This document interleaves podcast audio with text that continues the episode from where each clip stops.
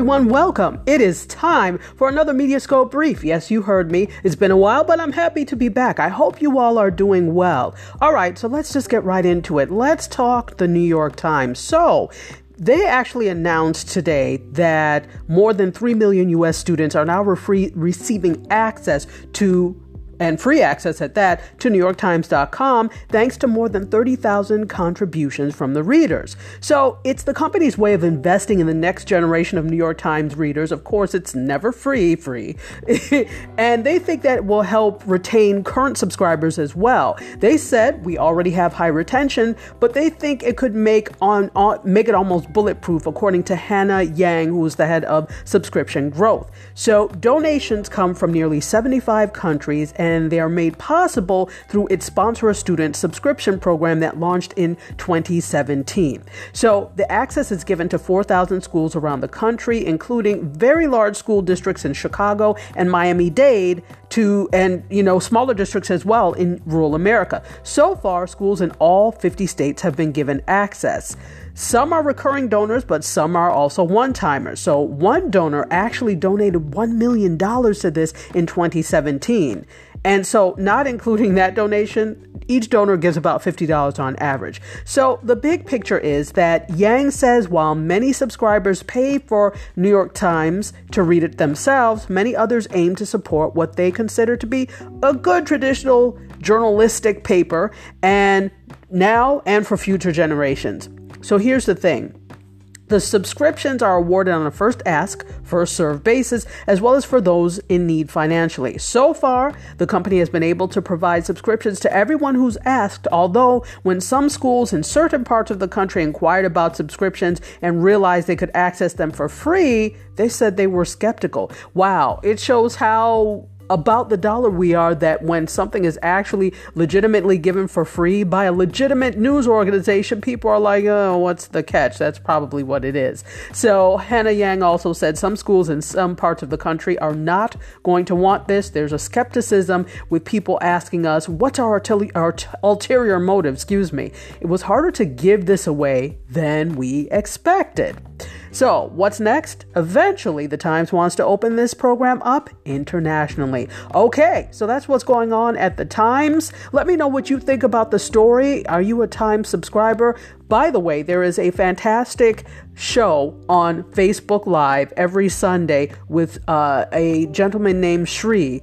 He is fantastic. He's a former New York Times journalist. He's also a former um, uh, professor at uh, Columbia, or he may be current at Columbia. But in any case, he is amazing and he does the New York Times read along on Facebook Live every Sunday starting at 8. It goes from 8 to 10. And if you're a New York Times reader, it's so nice. It just is a, a little piece of New York, and I love New York Times. All right, so let me know what you think. I'll be back shortly. Cheers.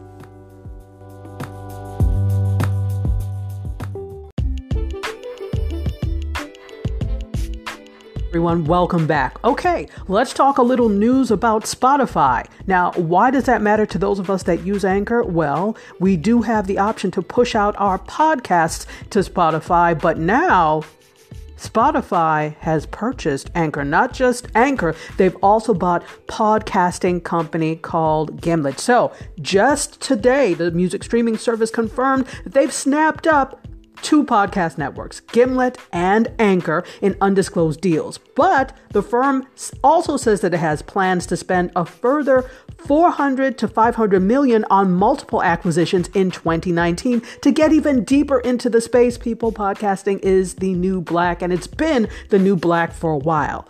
The Gimlet deal is said to be upwards of 200 million according to Recode, which broke the news of the deal last week, but it's not clear Yet, how much the company has spent on Anchor, which helps podcasters record their shows and then distribute them online. All deals are a big major push for Spotify, but the writing has been clear and on the wall for those paying attention. Last month, TechCrunch reported from CES that Spotify was going after podcasting this year. The company has been going after exclusive shows, and at CES, it added Unbothered from journalist Jemele Hill, who, as you know, used to work for ESPN, while it's also working on specialist ad units around the podcast network. So, this is all according to TechCrunch. This is what Courtney Holt, the head of Spotify Studios, said to TechCrunch in January. People who consume podcasts on Spotify are consuming more of Spotify, including music. So we found that in increasing our podcast catalog and spending more time to make the user experience better, it wasn't taking away from our music, it was enhancing the overall time spent on the platform. Interesting. I don't know why people don't get this. It doesn't have to be one or the other, it can be both or several. So, in any case, that's what's happening. In case you have been under a rock for the past day and you have not heard, Spotify is purchasing Gimlet and Anchor. I really want to know what you all think about that, particularly those of you who are anchorites or waivers, as we like to call ourselves. Let me know. Drop me a line. You can get at me on Twitter as well, at Tachiada, or just leave me a message here. I'd love to hear from you. Okay. Cheers. I'll be back.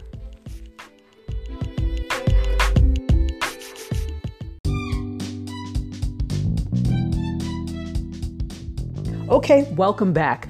You know, dating can be hard, although it's gotten a lot easier because of all the apps and the online dating that serve to connect us in ways that we didn't have access to before.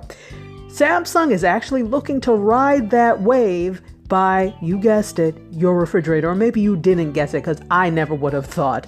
So, Samsung, of course, mostly is associated with phones, tablets, and TVs, and of course, they do big electronics like the Samsung. They now are launching, the Samsung refrigerator that is, they now are launching a dating app called Refrigerdating.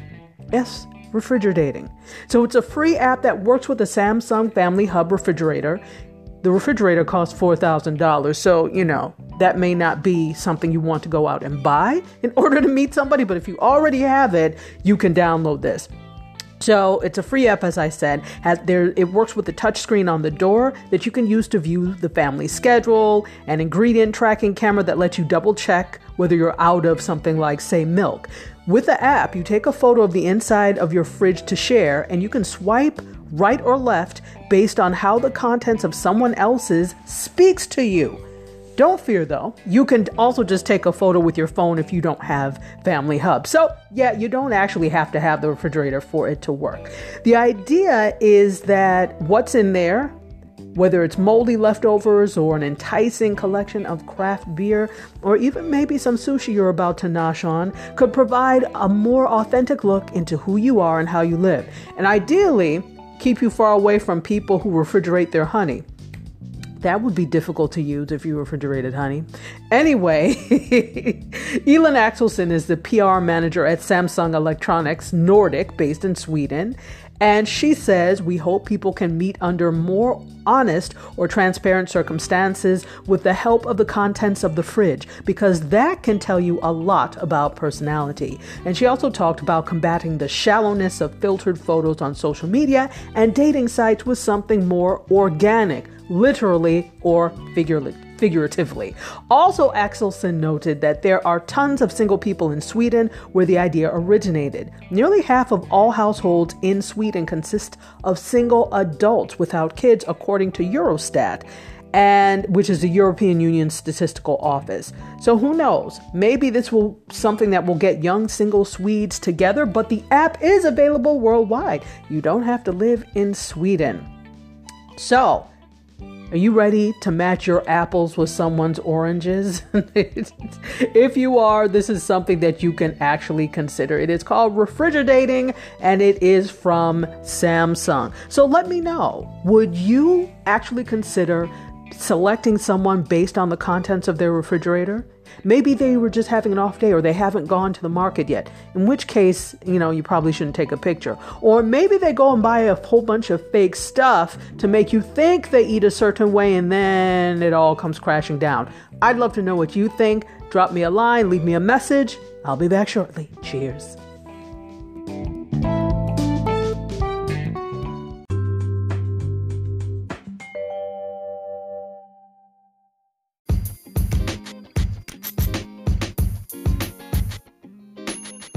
And finally, some TV news.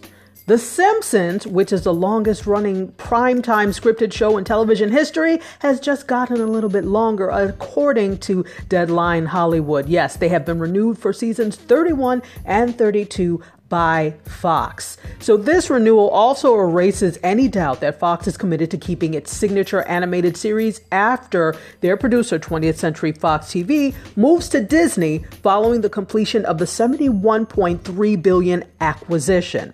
So, of the other two veteran Fox animated shows, Family Guy is locked in for the next two seasons, while Bob's Burgers is set for the next year. I love Bob's Burgers. I absolutely do, in addition to loving The Simpsons. So while Fox Broadcasting Company is said to have been losing money on The Simpsons as the show gets more, as shows get more expensive with age, it's a legacy series for the network. And apparently, there's been a slight license fee reduction for the animated show, according to Deadline Hollywood, which is a huge profit generator for uh, 20th century TV or 20th TV, we should say.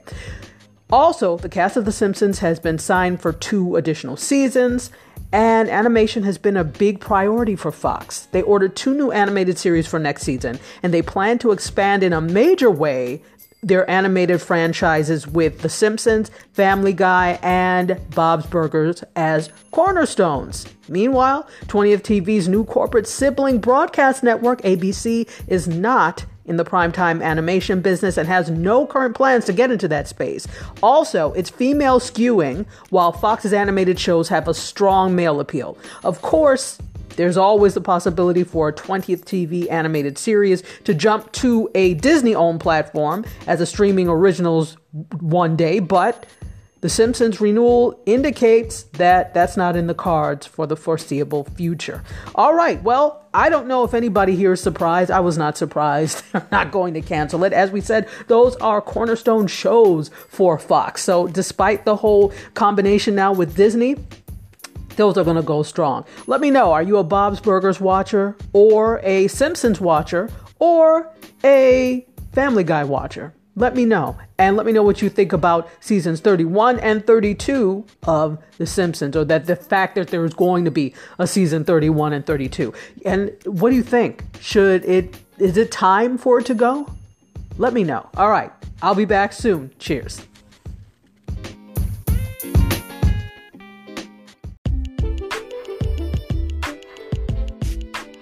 Hey guys, thank you so much for tuning in to the Mediascope Briefs today. I hope you enjoyed them. You can actually hear me talk about all this type of news, media tech, and pop culture news for a full hour every Wednesday. Yeah, that's tonight. So, what happens is at 5 p.m. or 5 ish p.m. Eastern Time, we are on Instagram Live, and I do the Instagram pre show where I kind of tease the stories that I'm going to talk about at 6 p.m. Eastern Time on Periscope and Facebook Live. So, let me tell you how you can reach me there. On Instagram, I am Dr. Dr. underscore Tachi, T A C H I. So Dr. underscore Tachi. On Facebook Live, go to the Mediascope page at Mediascope 16, Mediascope 16. And on Periscope, I am at Tachiada.